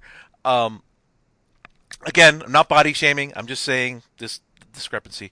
Um, the uh, uh, and basically, basically she's she's kind of uh, this is a new uh, a new person that Addison thinks might be somebody, uh, even though he said he discovered her at the Co- Copacabana School of Acting, which I think is a funny line. Uh, and uh, he's basically trying to get her to flirt her way into a uh, audition with uh, with the producer. Uh, Right. That's why that's why he's kind of brought her to the party. Yeah, and then you know a lot of things are happening here behind the scenes as well. As far, I mean, in kayfabe terms, right? Like I think this is where like Margot's trying to get like Max Fabian to get Eve a job at his office and whatnot, and you know, like you said, like Addison is trying to get Miss Caswell, like to kind of like you said, like kind of just smooth talk her way into an audition with Max as well. And you know, there's little things happening here, um, and then it kind of gets blown off a little bit, like in that last part of the party where like they're all sitting by the stairs and just talking and you know, like Margot comes in already, like she's at this point she's like peak drunk, right? Even though, like you said, her hair still looks perfect, and like we, we kind of have that scene in a moment, but uh, but you know, like I said, there's just little things happening here that are gonna get paid off soon. Right. And I think from like the time this scene starts to like the time it ends before like you cut to like later when she, like when there's like a time cut like when she's sitting by the piano, you know, there's like probably she's probably had three drinks, like three martinis, like full martinis, plus Right. the one she had in her bedroom. Um so um so she's yeah, you're right. She she's she's already kind of she's already getting there, you know. Um, but what's interesting though is then Addison, after he kind of uh, shoos Miss Miss Caswell away, he he sees Eve, and he like he already knows about her, um, and he knows about her presence, and like now he's like trying to like go off and like kind of manipulate. Like, I don't want to say seduce because it's not sexual, but like uh, seduce her to the dark side, more so to speak. Even like because you know that's what he's up to, right? Uh, um, afterwards, we cut to the scene where she's kind of next to the piano, clearly hammered, and she's feeling sorry for herself. Like the party seems really lame because there's this piano player playing like very somber music, and she's basically saying, "I I want this, you know, I want it to." I don't. I want this music, and the Bill comes over. He's like, "Hey, uh, the uh, the other party attendants want to see, want to know if we can view the body," uh, which is a funny line. Uh, but even then, he's still like not like letting her. He's like not. What I like about the Bill character is that he's not putting up with her shit. Like he's just kind of going, "All right, let's just let's uh let's settle down. Let's let's try to get some livelier music here for the guests." Right. And I think what's also happening here too, if I'm, I mean, correct me if I'm wrong. Like, I think even Lloyd is trying to reassure Margot at this point. Like, I think they're in the kitchen or whatnot, and he's talking about like the new play. Like, you know, well, don't worry. Like, I have you pegged for the lead and everything because he's starting to get paranoid about that too. Like, he's he's gonna look for somebody younger probably, but he's saying, you know, I like right now, like I, you're the only person I have in mind for the lead. Like, they're talking about like his new play and whatnot. So that's also kind of adding to like the drama a little bit right? Like you know, she's getting paranoid about that too. And let's let's face it, Lloyd is the worst. you know I mean? Like, like he's like saying he's giving this all this uh, uh, uh, lip service to uh, to to Margot about you're ageless. You're the only person I thought of in my play, right? And then later, whenever um, Eve is, uh, auditions for her understudy, he's like so excited about oh. It's gonna be so wonderful having someone age appropriate for my play. He's like, "You're the worst, dude. bro." Like, what, you're such a douchebag." Um, and I forget where. So she's she, again. She brings up her age a lot. You know, this is a conversation I had with my wife when we were watching it. Like, it's interesting because in the film she's supposed to be 40, and I looked it up. Uh, and she was she was about 42 when she played that role. So uh, pretty pretty pretty close, right? Um, does it like is it what is it about like older generations where like age looks different at so like 40 looks different in 1950 than it does now right, Right. like i'm almost 40 right? Um and like i know other people that are 40 and they don't look as old as Bette Davis did here. Like Bette Davis looks like 50 here right? And it's i'm not i'm not i'm not again i'm not shaming anything. Like she like she doesn't um what's the word i'm looking for it's you can age shouldn't really matter in a lot of situations but i'm just saying what is it about older generations that like like when they turned like a certain age they looked older than when our generation turns a certain age You know, I Like, thought about that? that? too. It's it's weird. I don't know if it's a generational thing, it's just like out of perspective. Like, and and you know, it seems like you know with every passing generation, like this age is now the new this age. So I think that has a lot to do with it, like mentally and perspective wise as well. I think I feel like maybe that's the main culprit. I can't, I don't know for sure, but I maybe I think I'm just only speaking about me personally because you know everybody's saying like you know uh 40's a new 30 50's a new 40 right these days right? Like every generation like the older age is the new younger age right? Yeah. So maybe that's has to do something to do with it as well. I don't know. It may- may- maybe it's i don't know maybe like things are healthier for us. Maybe food is healthier or medicine's better i don't know it just seems like it just seems she doesn't look 40 in the movie like to me like in my eyes she looks older than 40 but like when i looked it up she was 42 so she looked Yeah. like like what she was supposed to look. she was like. age appropriate right yeah, it's just I don't know. I don't get it. I don't get it. Um. Anyway, uh. So again, that that that she has a great line about how, you know, Bill is 32. Eight years ago, he looked 32. Eight years from now, he's going to look 32. I hate men. that's a great line by the way yes. It's a it's a great line. Um. So you're right. Uh, after you know, during this party, uh, who is it that's trying to get Eve the, the job at Max's? Uh, is it Bill? I, I believe, yeah, I trying think to it get was her. Margot. That was trying. Yeah, Margot's trying to get her a job. Okay, yeah, and then trying to basically trying to get her out, right? point. Yeah. But then Margot has her own plans because then, like, in a kind of uh, girl to girl talk with Karen, she's she's uh she kind of sees if she can convince uh she can convince uh uh ba- basically Max and, and and Lloyd to get her on audition to uh uh st- audition as a, a Margot's understudy. That's what I'm trying to say. Right. Um. So, and again, all of this unbeknownst to Margot. Exactly. Like, so you see, like again, a lot of stuff happening. Like, you know, Margot's paranoid about you know Lloyd casting her in a new play. You know, Margot's trying to get rid of Eve, so she asked Max to get her a job like in his office, like a secretary or something. And then in the meantime, you know, Eve and Karen kind of plotting to get an audition as Margot's understudy. So you see, all these things are kind of happening behind everybody else's backs, and it kind of crescendos later on into like it, it gets paid off later. Is basically what I'm trying to say. Yeah. Um, and then after that, we get another kind of blow up with with Eve uh, and everybody, and then uh, everyone starts basically leaving the party, and she kind of just goes upstairs to drunk drunk out of her mind. Um, and even if they were going to tell her at this point, she probably not a not, wouldn't have remembered it, considering how drunk she is. And uh, and you know Marilyn Monroe as Miss Caswell comes off very ditzy, I, you know, which I guess it was the uh, intention of the of the character. But isn't it funny that like she gets kind of get she kind of got typecast a little bit as like a, a ditzy blonde, you know, subsequently. But I don't know. But I mean, there, she has some great stuff as well. But like, it doesn't it seem like she got typecast in that a little bit? Oh, I totally think so. I mean, but I mean, that's kind of that was kind of the story of her career, right? But I mean, hey, it was she made a lot of money doing that, so know, You know. you can't argue with that. Yeah.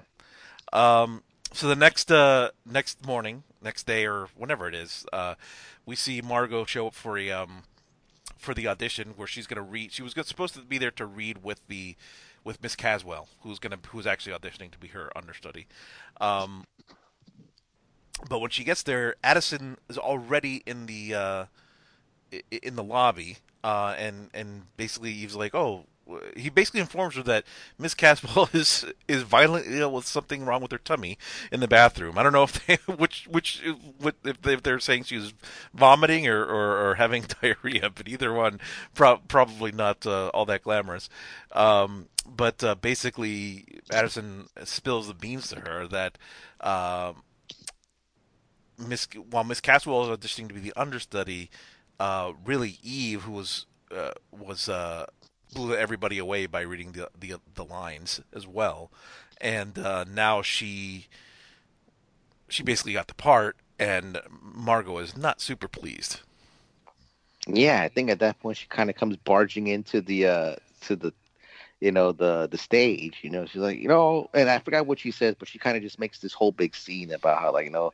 Uh, like her paranoia is correct. Like she's trying to get, she's getting phased out for the, you know, younger per, actress and whatnot. And of course, like Bill and Lloyd are there trying to say like you're crazy, you know. But and they have this like this huge fight, which you know, another another great scene.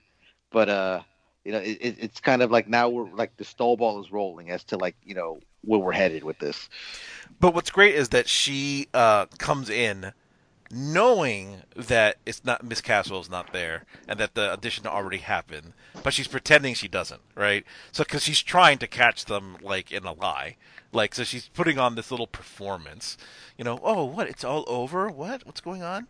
And like, yeah, Eve read with Miss Caswell. It's like, oh, how, how? I don't know what she said, but basically, oh, how cute. You know what I mean? Right. Um, and then um, now now they basically inform her that uh, uh, that she's her new understudy. And that's whenever she kind of blows up. And actually, I think they tell her that she's been her understudy for like a week or something like that. So it's been so so she really did. So they really did keep it from her. Yeah, and uh, I think that's when um, I think uh, she and Bill have a have a fight, like a, a big fight, like on the stage. I think he breaks up with her at that point, if I'm not mistaken. That, that's kind of what I, I read from it, but right, but, but not before. Like, first of all, Eve disappears. Max this Max says something about, "Oh, this is for lawyers to hand, handle," and he storms off. And then Lloyd has the great line of like, like something about how um, it's time for the piano to realize that it didn't write the concerto, and he storms out.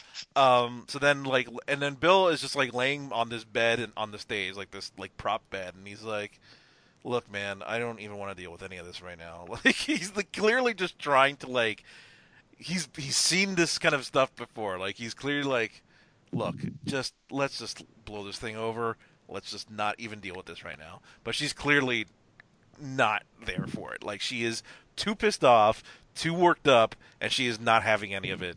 And you're right. Like after like this whole big fight, he basically says like he basically pins her down to the bed and like, look, I've told you I love you. I've told you that I'm you know loyal to you. You are being ridiculous right now, and I am not going to take this anymore. And you have to either trust me or we're done. And then he he basically just leaves. And so I think it's supposed to be a breakup. Um, yeah, I think that's what it's meant to be. I think it's supposed to be a breakup, even though he comes back shortly afterwards. I think it is supposed to be a breakup.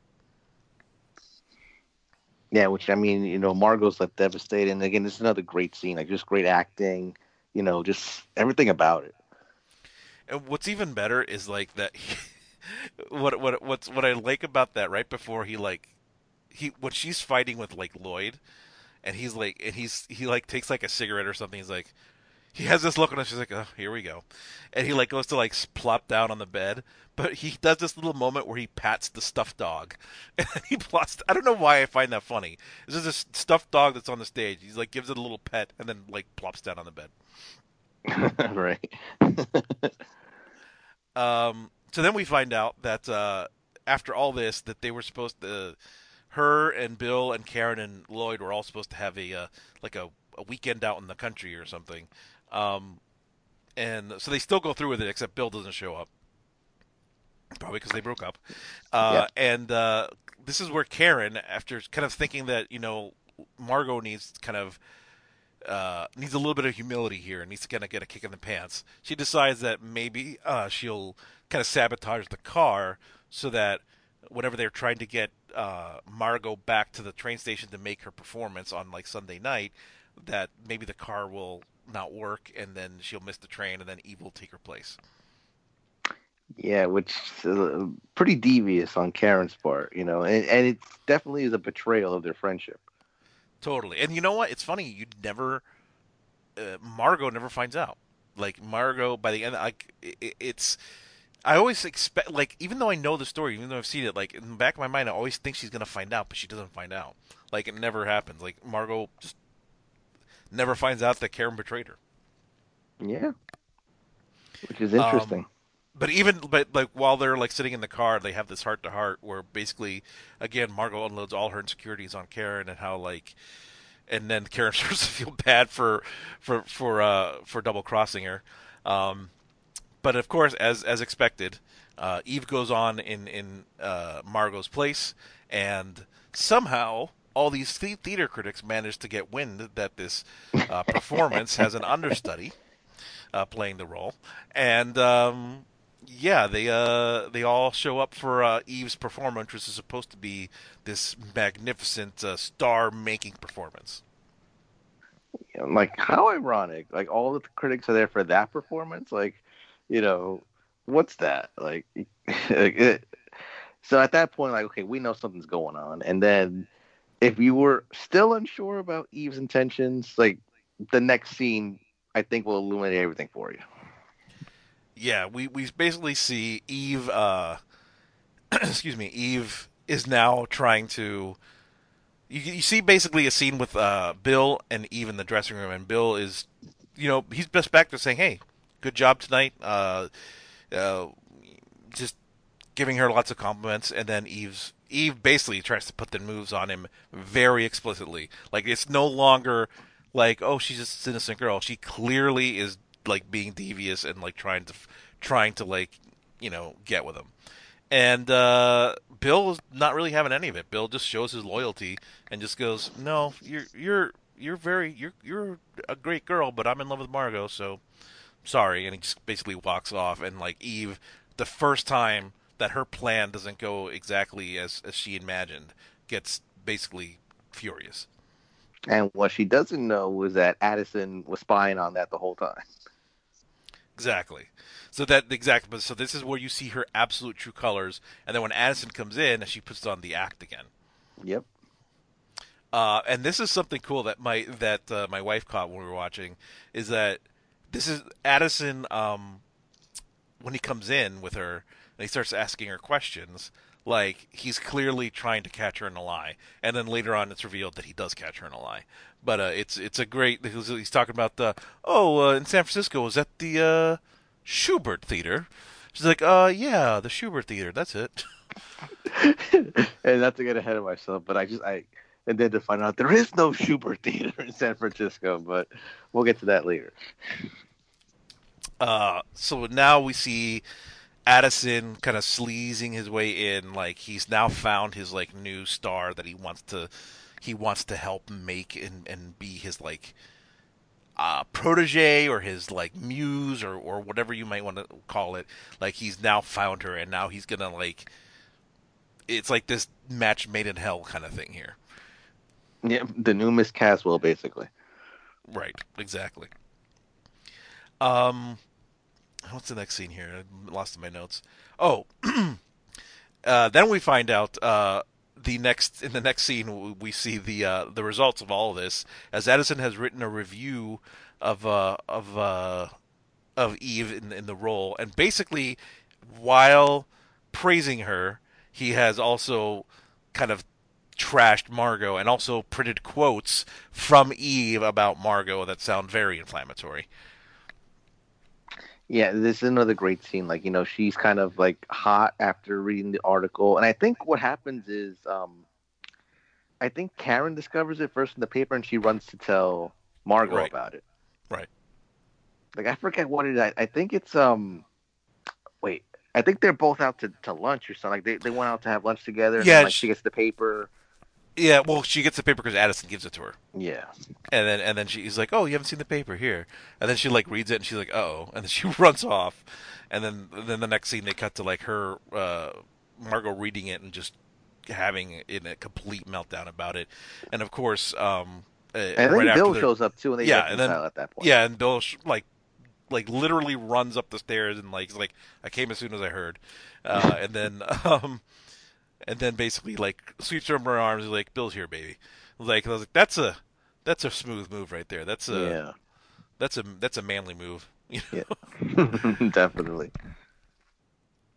Um, but yeah, so this is where we see like you know, uh, uh, the the loyalty is really strong with them. Um, but then we cut to Karen and um, what's his name, Lloyd. Like either they're eating breakfast or something, and and then Lloyd's like, "Oh, this is a terrible thing," blah blah blah. But you know, maybe we should uh continue with Eve in the role because you know she is actually pretty good. And then Karen like flips out at him. You're like, you will not have anything to do with Eve anymore. You will not cast her in your play, and and, and yeah, she she goes off on him. like we have, we will have nothing more to do with her. Um, shortly afterwards, we see like a uh, a lunch uh, with uh, Margot and uh, Bill, where they announce that uh, basically Margot's kind of like is she saying she's like retiring, but she's like she kind of says she's starting to give it up because she's gonna marry Bill. Uh, they're gonna get married, and then afterwards, like she says, she's gonna finish up like any commitments or whatever. But then she's basically done. And then she Um, wants, I think she wants to start a family. She said, but Yeah, pretty much. Um, and uh, during this, you know, this happy occasion, um, uh, Karen gets like a note to meet uh, to meet um, Eve in the uh, in the ladies' room where Eve needs to tell tell her something like woman to woman. And then uh, afterwards, like you know, she has no intention of going, but but Margot's like, "Oh, you have to go. I want to know what this is." Did uh? Here's a weird question. Did all the restrooms look as good as they did in the 50s? Like, even did even know, the right? men's room have like a sofa and a little coffee table? You know, it's funny. I've been in like so, like I don't like certain like hotels or, or or things like that where like there's like this little waiting area, you know, next to like where it's like almost two rooms, right? There's like this room with like a little couch, and then like there's like, like a guy there like to give you towels and things like that, and then there's another room where like all the urinals and toilets are. So like I could I, I think it's one of those kind of situations because like I've actually seen those, and it's always like I feel like I stepped into like the 1950s. I'm like, what is this? It's out, and it's always somewhere like fancy schmancy or something somewhere. I, like so it's it's never somewhere I I very much belong. But every time I see it, I'm always like thrown. I'm like, what? I just want to pee. Like, I don't know if it's just culture shock because I don't see that anymore. But it's like when you know they, she's going up to like the bathroom basically, and like there's like a little sofa there for them. I'm like, okay, I guess the Yeah, ladies' I- rooms are better than the men's rooms. I, I've definitely seen it. I think it's this old, old school traditional thing.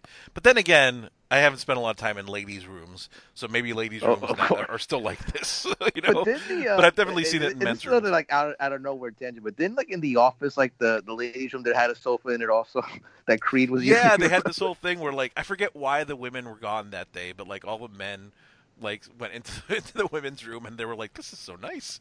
yeah. Uh, yeah, and Creed had always. Oh, that was when I remember Michael took them to the mall because he wanted to talk to them about breaking up with Jan. So he took all the women to the Oh, yeah, mall. that's what it is. Yeah, you're right. Yeah, that was amazing. Yeah. Um, so in this little little heart to heart, Eve starts putting on the manipulation again on Karen, basically saying, "Oh, I didn't mean to say these things. Addison just kind of pulled them out of me, and and now I feel like I've ruined um, all my friendships, and everyone hates me, and I'm so sorry." Blah blah blah. And then Karen starts to fall for it. She's like, "Oh, it's okay. Just you know, apologize, and and it's you know, just you know, don't don't trust Addison. He's he's really." you know he's a he's kind of a snake and and all these other things but then like she's like just let me know if there's anything i can do to help you and she grabs her arms like oh there is something you can do to help and then she basically says i need you to tell uh tell i think it's bill or whoever it was i need you to tell Oh no, Lloyd! I think I need you to convince Lloyd to make me the star of the show, uh, because, or else I'm going to tell everyone that you, you know, sabotaged the car. Which is never clear how she knows that. How does she know that Karen did that? I think she was in on the plan. Okay, you I- think? Yeah, I think she was uh, she was in on it because like remember because it was at that point like Karen wanted to teach Margot a lesson, right? So I think they kind of orchestrate like you only like she orchestrated the plan with the car and having her miss the train and everything. I don't think Karen knew about the the critics being there and whatnot, but I think she was in on it as far as like just the basics. Yeah, maybe that that does make sense. Yeah, and but but yeah, so basically she blackmails her into like uh, into getting what she wants. But there's but it's again this is great scene. This is great acting by Anne Baxter because she flips from the like crying, "Oh, I'm so sorry," and as soon as Karen gets up, she grabs her. There is something, and then that the way she says it is like so evil. She's like, "Oh man, look at this lady is not playing around." Um, but th- when Karen goes back to the, the table, it basically doesn't matter anyway because uh, uh, Margot's re- retiring, quote unquote. yeah, Margot's retiring, so it doesn't even matter. And by the way, for all the folks listening at home, the, the new play that Eve is trying to uh, desperately to get in is called Footsteps on the Ceiling, which is another wacky title that makes no sense. Aged in Wood and Footsteps on the Ceiling. What is it with Lloyd and these wacky titles? I don't know, but he's America's hottest playwright. Yeah. Um, but after but after Margot says that she's retiring, Karen has this great reaction when she starts laughing, and there's this great little comedic moment where like she just starts cracking up, and then you see Margot take away her like just take away her alcohol. Yeah. Very subtle. Like you don't catch it the first time, but like when you see it, it's just it, it makes the scene even better. Um, so basically, there doesn't need to be any convincing anybody that Eve's gonna be the be the main character because Margot's not gonna do it anyway. So we get a montage of like rehearsals and things like that, and um, then we see a a scene where they're uh, Karen and and um, Lloyd are kind of uh, in bed at night, and then they get a phone call in the middle of the night with a uh, person claiming to be uh, Eve's roommate and saying that oh Eve's Eve's she's having a panic attack and she's she really needs someone to to to to come over and you know I always see Mr. Richards coming over so maybe he could come over or something like that. So it's all so it's already like a oh she's planting the seeds into like separating this marriage like she's trying she's planting planting the seeds into to like have Karen think that he's having an affair with her. Yep. Uh, the conniving never stops, and at that point, like you're like, oh, this bitch. at that point, like she's gone like full heel, and it's like, okay, so now we know everybody hates. Like you didn't even get to the end yet, and you already know, okay, this is why everybody hates her. Yeah, totally. Um, so we get a we get a we cut to like Connecticut, I think they say, where where they're kind of previewing footsteps on the ceiling, and Addison is out there with with Eve, and he's she's kind of super excited because she's she's basically everything has fallen into place for her. Like everything she wanted is is is now happening, and uh, she as they're as they're walking around, like she goes back to her tower. She's like, "Come into to my room. I want to tell you something," and then she says, um, she basically says, "Tonight." Lloyd is going to leave leave Karen and he's going to marry me, and uh, and he's like, is he now? um, because now um, now Addison is like, all right, uh, we're gonna put you in your place. Yeah. Like he's playing her so hard here, like, oh, is he now? Like, you know, oh, please do don't spare the details. Like, basically, like and he's then, already he knows he's he, she's bullshitting and then he has this he kind of gets angry with her after that because then he's like is it possible that you think i'm as stupid as everyone else is? Like it's such a great line from addison. Like I, I, I wish i could remember exactly how he said it but it's something like do you take me for one of these imbeciles or something like that?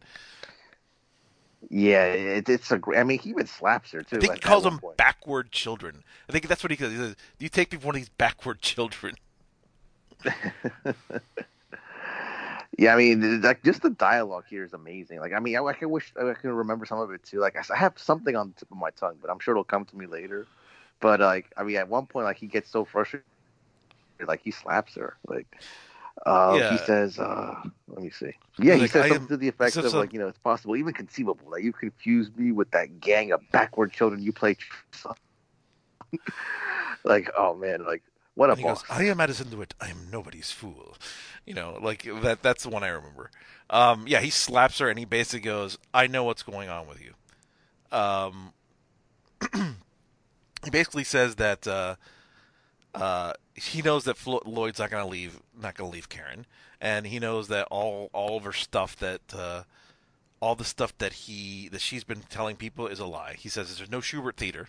He knows she knows that she's never been married, and basically he reveals that uh, the reason she uh, she came out to uh, she came out to New York was because uh, the last time she was I forget where it was maybe it was Wisconsin the last time she was there she had to leave because the uh, she had an affair with, with her old boss and her boss and then he gave her like money to disappear yeah um and he's basically like so you're gonna go on you're gonna do everything I say and I'm going to own you yeah, like he he at this point he reveals to the to the viewer that everything about Eve is a lie. Even her freaking name is not even Eve Harrington. so it's like, damn. So there's something specific about the scene I want to get to, but I want to finish like the our, our, the rest of our conversation about the movie before we before I get to it. Um, yeah. But there's something specific about that scene that I want to talk to you about. About it's an interpretation. Um, so that that's basically after that we kind of are now at the present. We're right at the beginning of the movie again, where she's accepting the award and she says all these like this gives this flowery speech and thanks you know you know, thanks her first friend in the business, Karen Richards, and thanks Margot Channing, her inspiration. And then she has so much to learn from everybody. And, and then she's like, and even though I'm leaving for Hollywood, I will always come back to you, my friends, if you'll have me. And then they, everyone stands up and cheers, and it's this whole thing. Uh, and then uh, the award ceremony is over, and uh, you know, basically, um, uh, you know, Margot comes up to her, it's like, "Oh, congratulations! You can, and if you ever miss your heart, you can stick that uh, trophy where your heart should be, or something like that." um, and she's supposed to go to this like after party, and she's like, "I'm, I'm not gonna go," and that is like, "Well, I'm gonna go, and you don't have, you know, but I'm not gonna, I wouldn't miss this for the world." Um, he drops her off at her hotel, where uh, she goes up to her room and her total demeanor has changed. Like now that you know everything about her, she's she, like just her body language just shows that she's like the way she walks and the way she like moves is is is, is now the body language of someone who is in control. It's not this like meek little child, right? Right. Um, so she goes in, you know, she takes off her, her cape or whatever, and she's like starts making herself a drink, and then she notices that there's a uh, intruder in her in her bedroom, uh, and it's a, it's a young girl named uh, Phoebe, uh, who is part of the uh, who's the president of the Eve Harrington fan club or whatever, and um, and she's just obsessed with her and then you know she starts to talk about how much of a big fan she is. And then as as she butters her up eve stops trying to call the the cops and instead like starts giving her orders like okay clean that up or you know fetch me this drink or whatever. You know and then of course phoebe starts to do it. And shortly thereafter uh she takes the uh uh she takes the statue over to the she eve instructs her to take the little award statue over to her trunk so she can pack it. And then she goes over there. She sees the cape that Eve was just wearing. She puts it on. She holds the statue. She stands in front of the mirror, and she starts bowing. And then, of course, we get the uh, uh, the moral of the story is this is just going to keep going. It's a, it's a cycle, you know. and it, it, what's great about it is that she's standing in front of all these mirror, like this, these mirrors that are all like looking at each other. So it gives the impression of there's thousands of them, Thousands of them, you yeah. know. Uh, Oh, she's what a great bowing and bowing, and then we get the end. So that's that's that's all about Eve. Yep, uh, in a nutshell. Uh, I mean, that like that that uh, final sequence, like especially that that last scene with with the mirrors, is so striking, and then it just puts into perspective like everything that came before. Like like you said, like you know the way that they kind of shot it with like the mirrors, the different mirrors, and you like it's like it's multiple EUs in a sense or future EUs, and it's just like ugh, this is just gonna keep going, isn't it? hmm So, what I wanted to go back to about that scene with Addison and Eve, um, how do you interpret that scene? Because I've seen there are three kind of interpretations of it that I've read. One of them is like fits with my kind of head canon, right? But there are two other ones. Like one I don't think is as interesting, and then one of them I think is interesting, but I do, I I want I want to hear your take on it. So the straightforward way to, to to interpret that, whenever he says "You're mine, I own you, and we're gonna you know be together," is like the straightforward way to think of that is like he's interested in her romantically, and he wants to he wants her to be his, and then that's and that's pretty much it, right? The way I interpret it is it's not a romantic thing. The way I interpret it is is that Addison is a uh, is in love not with her. He's in love with the theater. That's his thing. That's his life. And he, her, she represents like a continuation of theater, th- making theater greater and, and like uh, something that he will be attached to for the rest of his life, and something that a star that he made that is his, right? And so it's not really a romantic uh, love. It's a, it's like I want you. You're my thing. This is my. You're mine. You're my object, right? Um, that's how I interpret it. But there's another interpretation of it that I've heard, and there's um, have you ever heard of like the that there are uh, uh, homosexual uh, under undermining underwritings to this film? Have you ever heard these interpretations? No, actually, that's actually that's no, I haven't. So, and the two characters they, they, they point at are Addison and Eve. Eve with uh, lesbian uh, uh, undertones because she's obsessed with with with Margot and she's copying her and she's you know trying to take over her life and be with her, right? Uh, but Addison, the way because let's face it, George Sanders had a very posh way of speaking, right? And a lot of people think that the way he was acting was supposed to be queer coded. so, uh, you know, because he's very effete, he's very a little bit effeminate. You know, he's you know he's smoking with those long cigar cigarettes and those cigarette holders that look very effeminate. And a lot of people think that maybe he was supposed to be queer coded. And whenever he says um, that he wants her to be with him, it's not necessarily a romantic thing. It's more of a he needs her as like his like his disguise, mustache. his mustache, his beard. What do you think about that interpretation? I mean, it's interesting. Is it's a unique way to look at it. I don't know if I necessarily agree with it, but I mean, it is. Listen, like it's one of those things where, like, if the context is there and you catch it, like, it could be. It's it's a viable like interpretation. I personally don't see it that way, but it's not to say that it's not the intention. Um, it's just you know it's just something I never really caught or it, it never really clicked. At least you know that that line of thought. So, the one line that they they point to is is that he says something like, uh, "I'm an improbable person," which is like their way of like which is you know it was Uh, 1950, the 1950 production codes.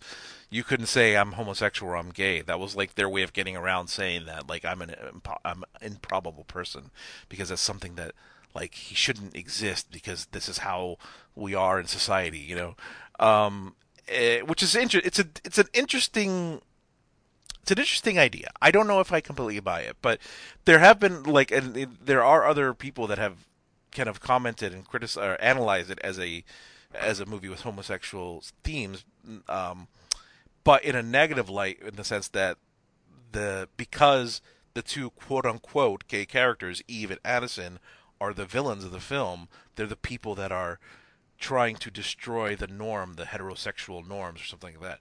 So I think it's interesting. I think that there's, um, I don't know if I completely buy it, but I think it's an interesting take um, to have, and I, I, I wish I would have done a little more reading on it. Um, but it, it's it's an interesting take.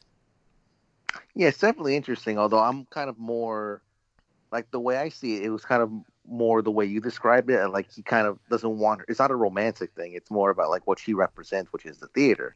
You know, at, but it's funny because the way I kind of interpreted his relationship with Miss Caswell was more of like you know he was kind of using her romantically in a way, right?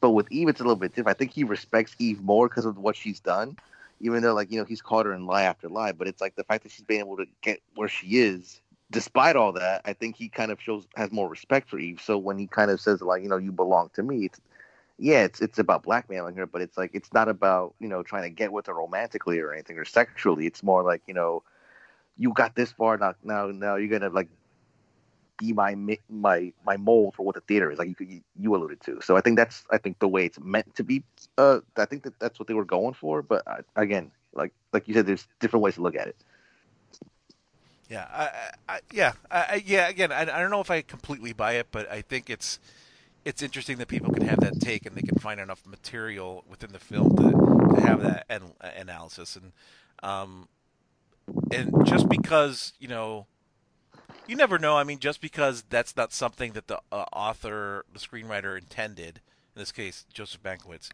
uh, doesn't mean that you know certain people might take. He might not have explicitly intended it. Maybe he subconsciously did, or blah blah blah. Right. So you can never tell. I think it's an interesting. It's an interesting theory. Um, but I think that'll wrap our discussion on All About Eve, unless you have any uh, anything else. oh no i think we pretty much covered it All right, so I'm to get into uh, a little bit of its legacy here. Um, the the movie did uh, when it premiered, it uh, did a box office of 8.4 million dollars, which in 2019 dollars uh, is 8 point, uh, 89 million. So a pretty decent hit.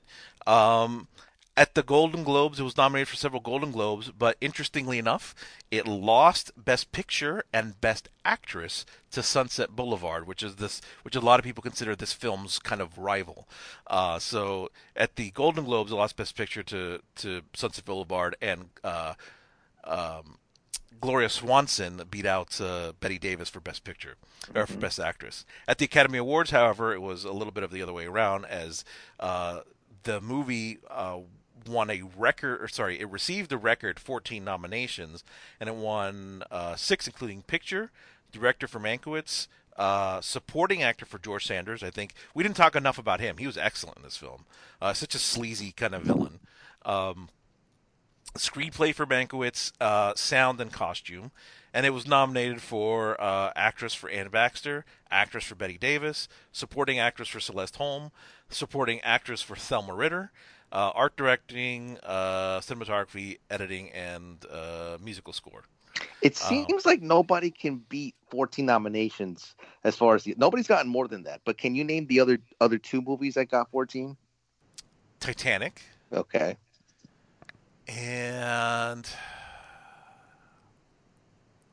Lord of the Rings. no not lord of the rings Ben Hur.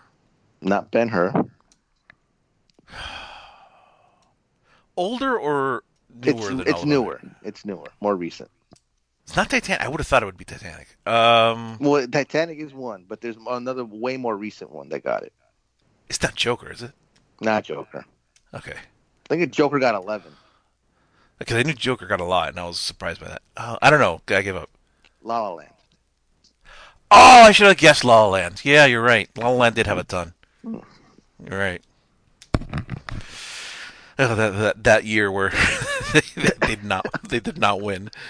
That's still a Which I still think is a happened. miscarriage of justice. No, nothing against Moonlight, but I'm still pissed about that. I don't know. I think Moonlight's a better movie.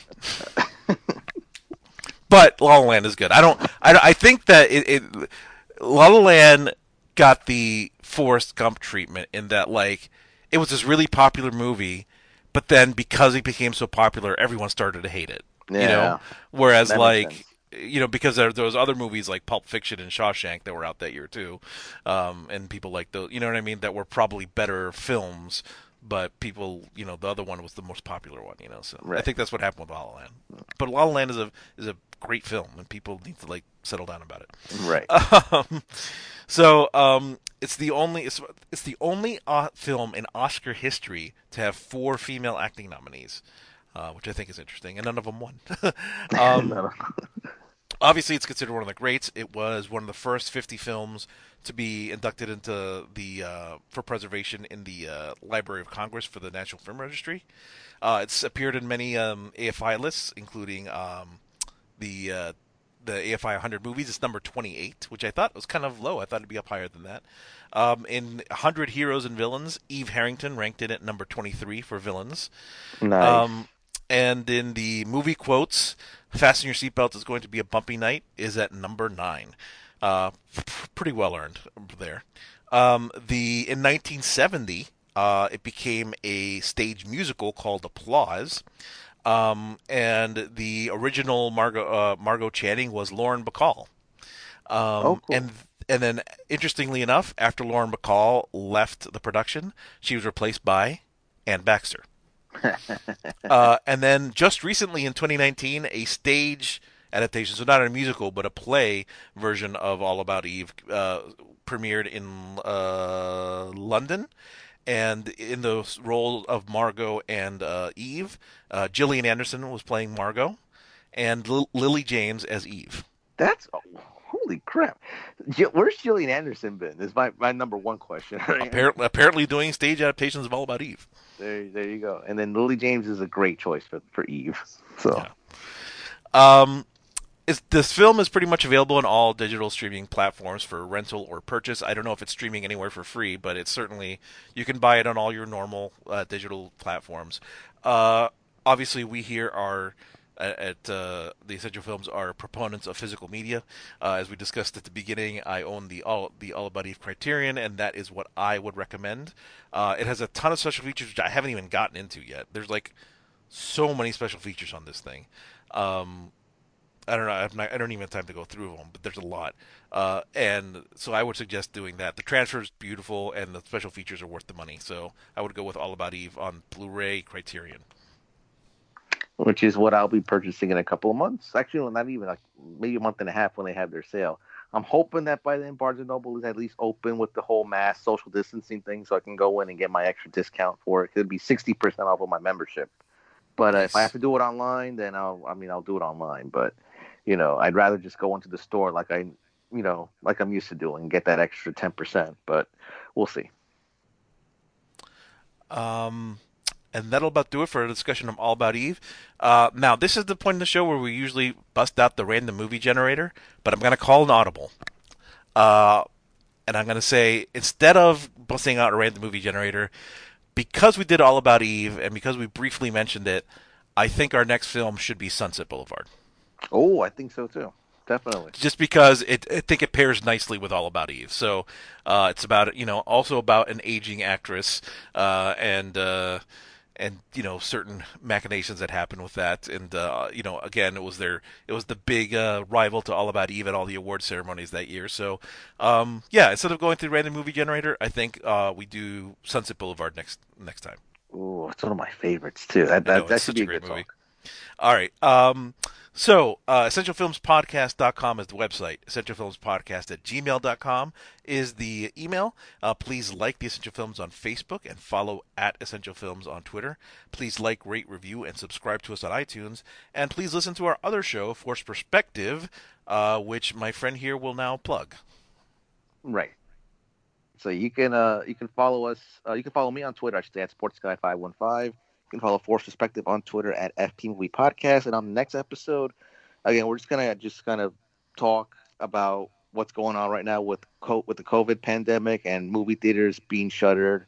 When we can expect them to come back, how they can come back. You know, there's some good discussion uh, to be had there because you know I'll go into it more on, on Force Perspective. But I did get a survey from Alamo Drafthouse talking about you know what steps they could take uh, to reopen and to kind of put out like a survey to all like the uh, members and you know if we did this would it make you more likely to come back if we open and blah blah blah but you know it's a cool survey and i'll get more into it on the episode but like we kind of get into even the future of movie theaters at this point because i don't want them to go away but like how can we in the age of, of corona like how can they you know how can in what way can they function basically so should be a good discussion Yeah, I I know that one. Uh, one of the things that people have proposed is like, you know, when movie theaters open back up, like you don't have a full capacity theater and everyone has to sit like one every three seats or something like Yeah. that.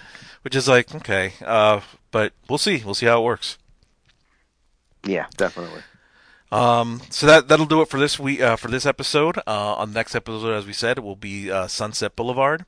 So, Mark, unless you don't have any final words. no i'm good to go All right. Thanks everybody for listening. And uh, in my best George Sanders imitation, which is going to be really awful, we are critics and we are commentators and we are essential to the theater. Goodbye.